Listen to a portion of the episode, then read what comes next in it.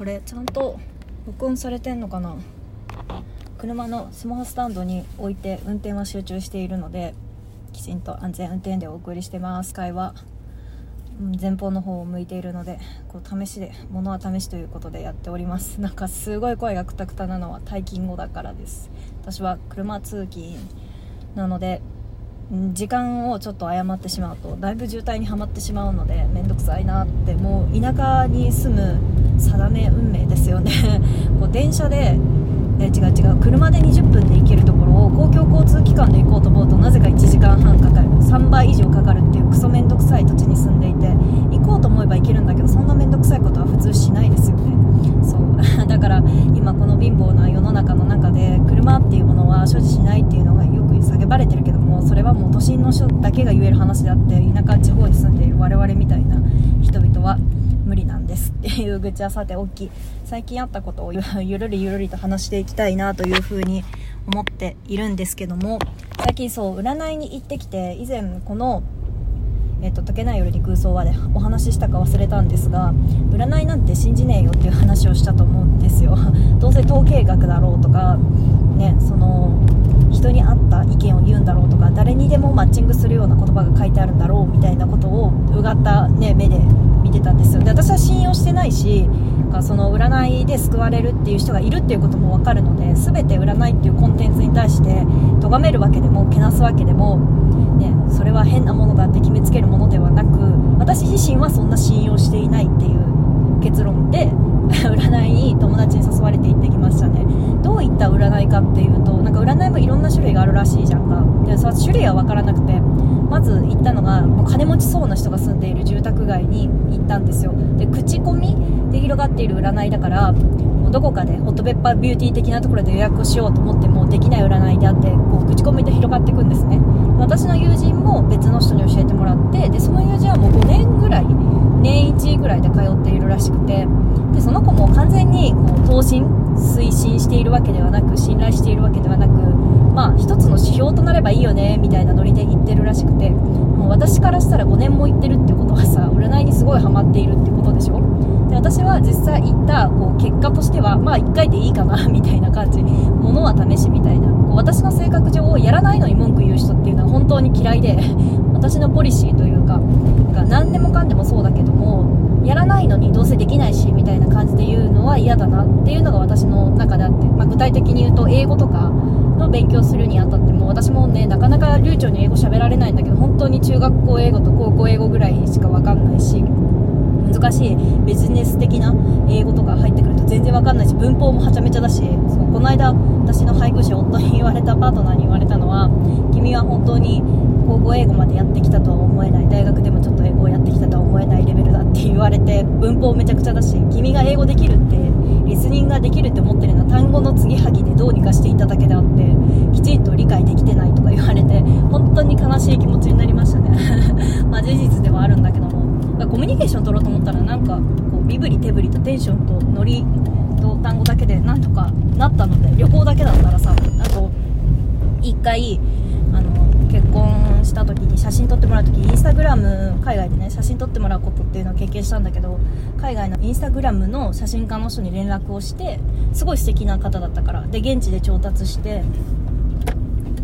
で写真を撮ってもらった経験っていうのがあるんだけどその時もさ Google 翻訳となんとなく自分が学んできた英語で当日もどうにかなったしそう。っていうスタンスで生きてたらねもう私みたいな中途半端な人間が仕上がってしまって英語もはちゃめちゃなんです。よ文法もぐちゃぐちゃだし。そう。だからこれをこの2022年の目標って保育士試験を合格するっていうのもそうなんだけどこれもノリとテンションで受けたやつだよね。2週間で。受かるわけがないのよ。2週間で詰めてそう。この間発表だったんだけど9教科中2教科落としちゃったんだよね。そう。なんかツイッターで私4教科ぐらい落としたって言ってたけど全然2教科だけだった。もっと真剣にやってたら絶対一発合格できたのにね。なんか自分本当にダメだなと思った。そういう経験を踏まえて。で、まあ、話を占いからそれてきたんですがそう英語とかもさやらないのにさどうせ喋られないからいいや喋られへんからええわみたいな感じでご放置するのか一回やってみてなんか難しかったなみたいな形であ難しかったね。だからここを乗り越えていこうみたいなスタンスでやるかっていう違いがあって私はね後者だから占いもだからやってみないと物事をイチャモンをつけるってことをしたくはないので イチャモンというか言ってきましたね、うん、大きな感想としては私がその占いを受けてねこうカウンセリングの延長線上みたいな感じだなっていう所感だった。自分が発言したことをあたかも昔から知ってましたよみたいなニュアンスで答えていく。なんか自分が多分うがった目でずっと見て聞いてたからかもしれないけども、うん、全員に当てはまる言葉っていうよりかは自分が私がね発言したエピソードトークとか感情とか話とかを言い換えてるだけじゃんっていう風に思っちゃった。でもそれに救われてる人もいるから咎めないけどもね、うん。私は別にそういうのは必要ないなっていうふうに思った。それをするぐらいなら臨床心理士にガチの悩み相談するわっていうふうに思った。占い師に真剣な話をしたわけじゃないから結構カジュアルな質問。が今後の仕事運はどうですか？みたいなとか家族は円満に行けますか？みたいな結構ねすごいざっくりアバウトなお話だったけど、まあ、カウンセリングの一種のカウンセリングだなって思った。全然技法とかはないけどもね。うん。それに救われる人もいるだろうなってあとは強く言ってくれるタイプの占い師とかもいるらしくてあなたはこっちにした方がいいですよみたいな言霊というか自分はこれがしたいってこう信念を持った時に言葉にしたりだとか視覚化した時の方が効用があるって言ったりするじゃん。なんかそれの一種でもあるのかなと思って自分が知らない赤の他人なわけじゃん占い師って。身内でもないしその人に宣言することによって一歩踏み出せるチャンスになるきっかけになるものなんだなそういうツールだなっていう意見でしたね。そう、うん、だから私はもう行かない。そう。それにお金払うなら結構私のお悩みってディープな悩みが多いので人様に話した時にかわいそうだねってこう下に見られるみたいな感じがあるのね。虐待の話とかもそうだしハラスメントの話とかもそうだし。なんか自分で需要できてるからあ大変だったねかわいそうだねとか言われるのはもうお腹いっぱいなんですよね正直。だからそこから自分がこう受けたことによる二次障害みたいなのをこの先踏切です。ご注意ください。そう。この車踏切言うんだよね。切らなきゃいけない。その二次障害をどう防げるか自分なりにどう対応できるかっていうのが自分自身の課題ってもはっきり分かってるのでいらないんですよね。誰かに指標を決めてもらうとか。どうせ他人は自分の人生を成り代わってくれるわけでもないしっていう感想でした。占いに行った感想は そう他の人の感想も聞いてみたいな。一回ね大昔にね占いとはまた別なんだけどこう生年月日で統計学で見てもらうってこともした時にこれ誰にも当てはまるじゃんみたいな 感じだったんですよね。だから自分はもうハマらないんだなっていう風に思った。朝に近づくにあたって20代ってこの大学卒業したぐらいからねどういうこうキラキラライフを送るかって言ったらアフタヌーンティーをするか占いにはまるかみたいな そういう要素がありますよね。っていうのを経験してまいりました。最近本当にまとまった時間が取れなくて自分が新しい環境にいるっていうのもそうなんだけどもまずそれに合わせるのだけでも精一杯ですよね、うん、二の次にしてもいいと思う。私もね結構ね何でもかんでもしなきゃっていう気持ちがあってなんかね自分の経験上1つだけに依存してやることは苦手なのね。なんか4つぐらいマルチタスクでやった方が自分は効果があるの。なんかマルチタスクはあんまり良くないって言うじゃん。1個の仕事を終えてから1個の仕事をした方がいいとか物事を追求するにあたっても1個の物事を追求し終えてからした方がいいとか言うけど私はねなんかバランスいい方がいいんだよね。昔からそう高校時代とかもさ勉強する時にさ国語数学英語っていうのを国語全部終わらせてから英語をやる。英語終わらせてから数学をやるとかいうタイプの人もいたけど私は英語も数学も国語も全部並行してやっていくみたいな。ちょっと飽きたら30分やって飽きたらこっちやるみたいな、まあ、だからこう中途半端な人間が生まれたと思うんだけど本当にできる人って多分シングルタスクで追求していってシングルタスクでどんどん終わらせていくんだろうと思うけど。まあね合う合わないがあるので。私はなんせ集中力が本当にないので、まあ、そこも課題だなっていうふうに思ってるんですが。あとはそう。本当は30歳になる時に買おうと思っていたカルティエのトリニティリングっていうのを税が税金じゃないわ、えーと、金も上がるし、まあ、日本っていう円がどんどん上がってて140円になるかもみたいな言われていておいおい大丈夫か日本っていう気持ちなんだけど、まあ、そういう影響もあってあとはコロナっていう値上がりしますよっていうのを SNS で見つけて思わずもう購入しちゃいましたね。どうするんだって感じだけど まあ早いボーナスだと思って。しかも30歳もまだまだだしね。まだまだってことはないけどアラサーなので。まあも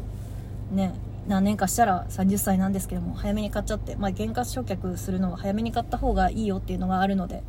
うん、後悔するかもしれないけどね。以前バンクリーフアーペルっていうのをなぜか買ってしまって。まあもし自分が将来子供が生まれた時にね、女の子でも男の子でも欲しいって言えばあげられるしなっていう。なんか憧れだったんだよね。自分がずっと使ってきたものを親から受け継ぐみたいな、うん、自分のね理想を描きすぎているだけなのかもしれないけども 理想像をね押し付けてるだけかもしれないけど、ね、今いらないと言えば自分が使えばいいし。物をずっと使うっていうのにリスペクトを感じて私は。革製品とかも好きなんだよね。ボロボロになったブーツとかすごい好きで革ジャンとかも私も昔昔？当時は本当に新卒ぐらいだったからいつだったかな？数年前にそう革ジャンを買ったんだけどライダースジャケット。新卒ぐらいの時に出会ってしまってその時も割引だったから買ってしまって2桁台のさ革ジャンよ当時の自分からしたらすごい高かったんだけどももう今となってもなんか安いペラペラの SDGs とかもあるけどもエコレザーみたいなのを買って一回一回こう使い回す1年1年やるよりもそれをずっと20年30年来た方が逆にいいと思うのよね 環境的に。そうなので購入しました。そういう思い出があります。そうカルティエのリングを買いましたね。トリニティリング。愛と友情と何だったかな？信頼？信念だったかな？なんかそういうのがモチーフであって。中指か人差し指にしようかなっていう風に思ってますねなんかほんまに疲れたな。あかんな。本当に疲れた。ああとはこう人間関係の話をしたいなっていうふうに思ってて。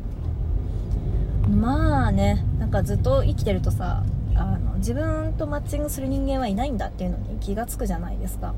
でその時に人と関わる上で交流する上でなるべく自分は人を傷つけたくないっていうモットーで生きてるのでがないんだけど感情的になる人って意外と世の中に多いんだなっていう気づきを最近思って私ってお家では自宅では結構感情的になりやすいタイプなんだけども私的には一応抑えて理路整然と自分の中でこう並べて話していってるとは思うんだけども配偶者からしたらなんか全然感情的じゃんっていう風に言われちゃいますね。それは家だからだよって話であって外ではちゃんとしてるつもりなんだけどでも外でも結構感情的になる人って多いんだなっていう気づき。20代後半になってやっと気がつきましたね。なんかそう思えてくると今まで自分のことを結構卑下することが多かったんだけど自分なんてみたいな。自分は良くないんだとかもっと自分はきちんとしなきゃいけないみたいな呪縛みたいなのがあってでもこれって私がこう虐待育ちっていうのも理由にあって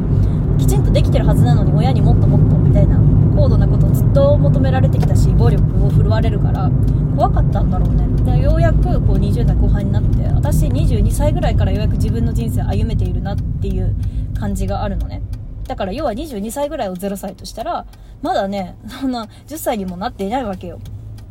ってなってくるとそうようやく気がつけて世の中って思っている以上に感情的な人多いわなっていう風に思って。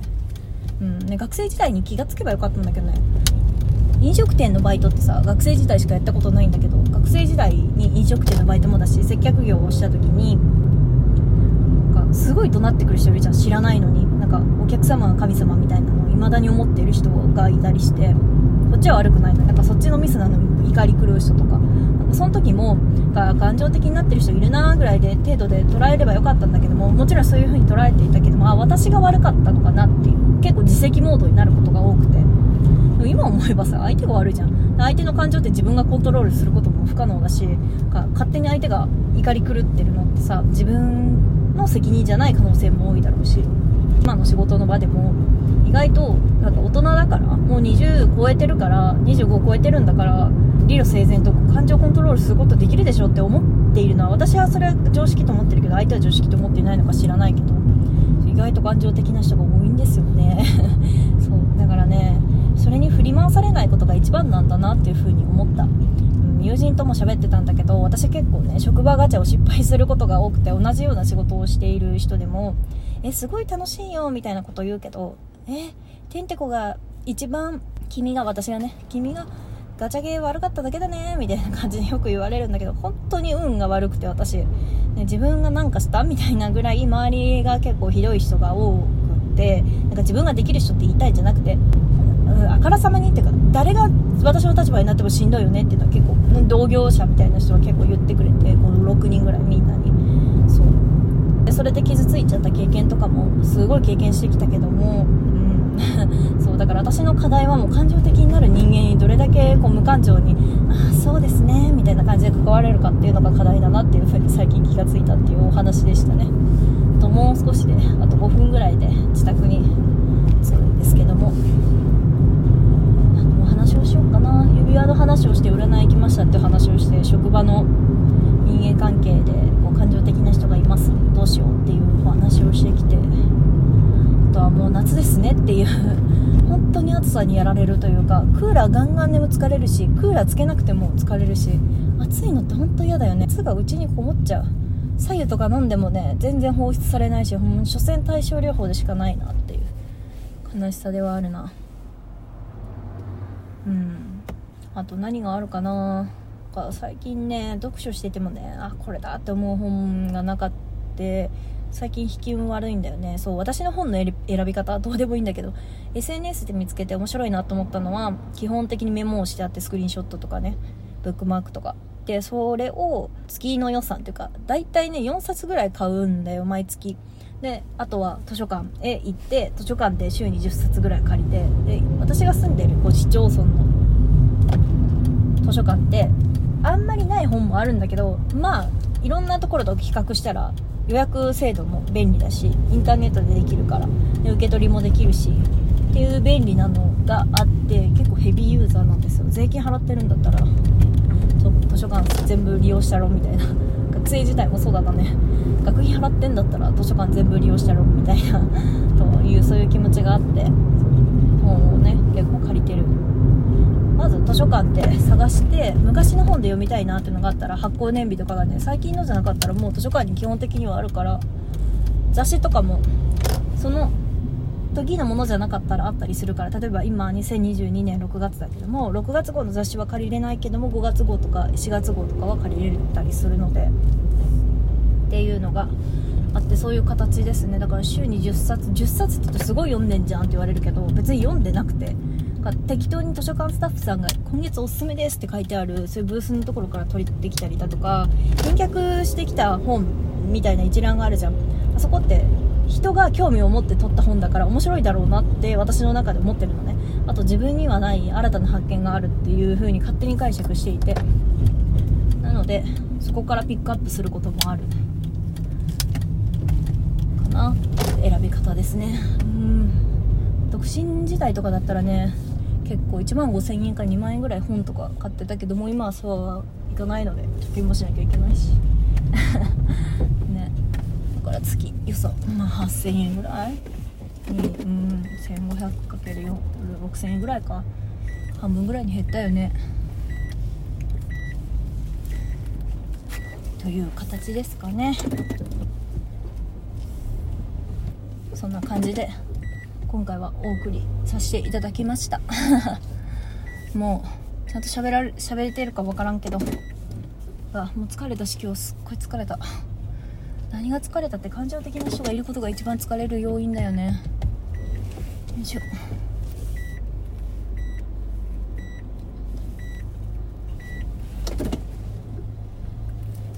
そんな感じでありがとうございました。また次回はちゃんとお話ししたいなと思ってるのでまたお会いしましょう。さようなら。バイバイ。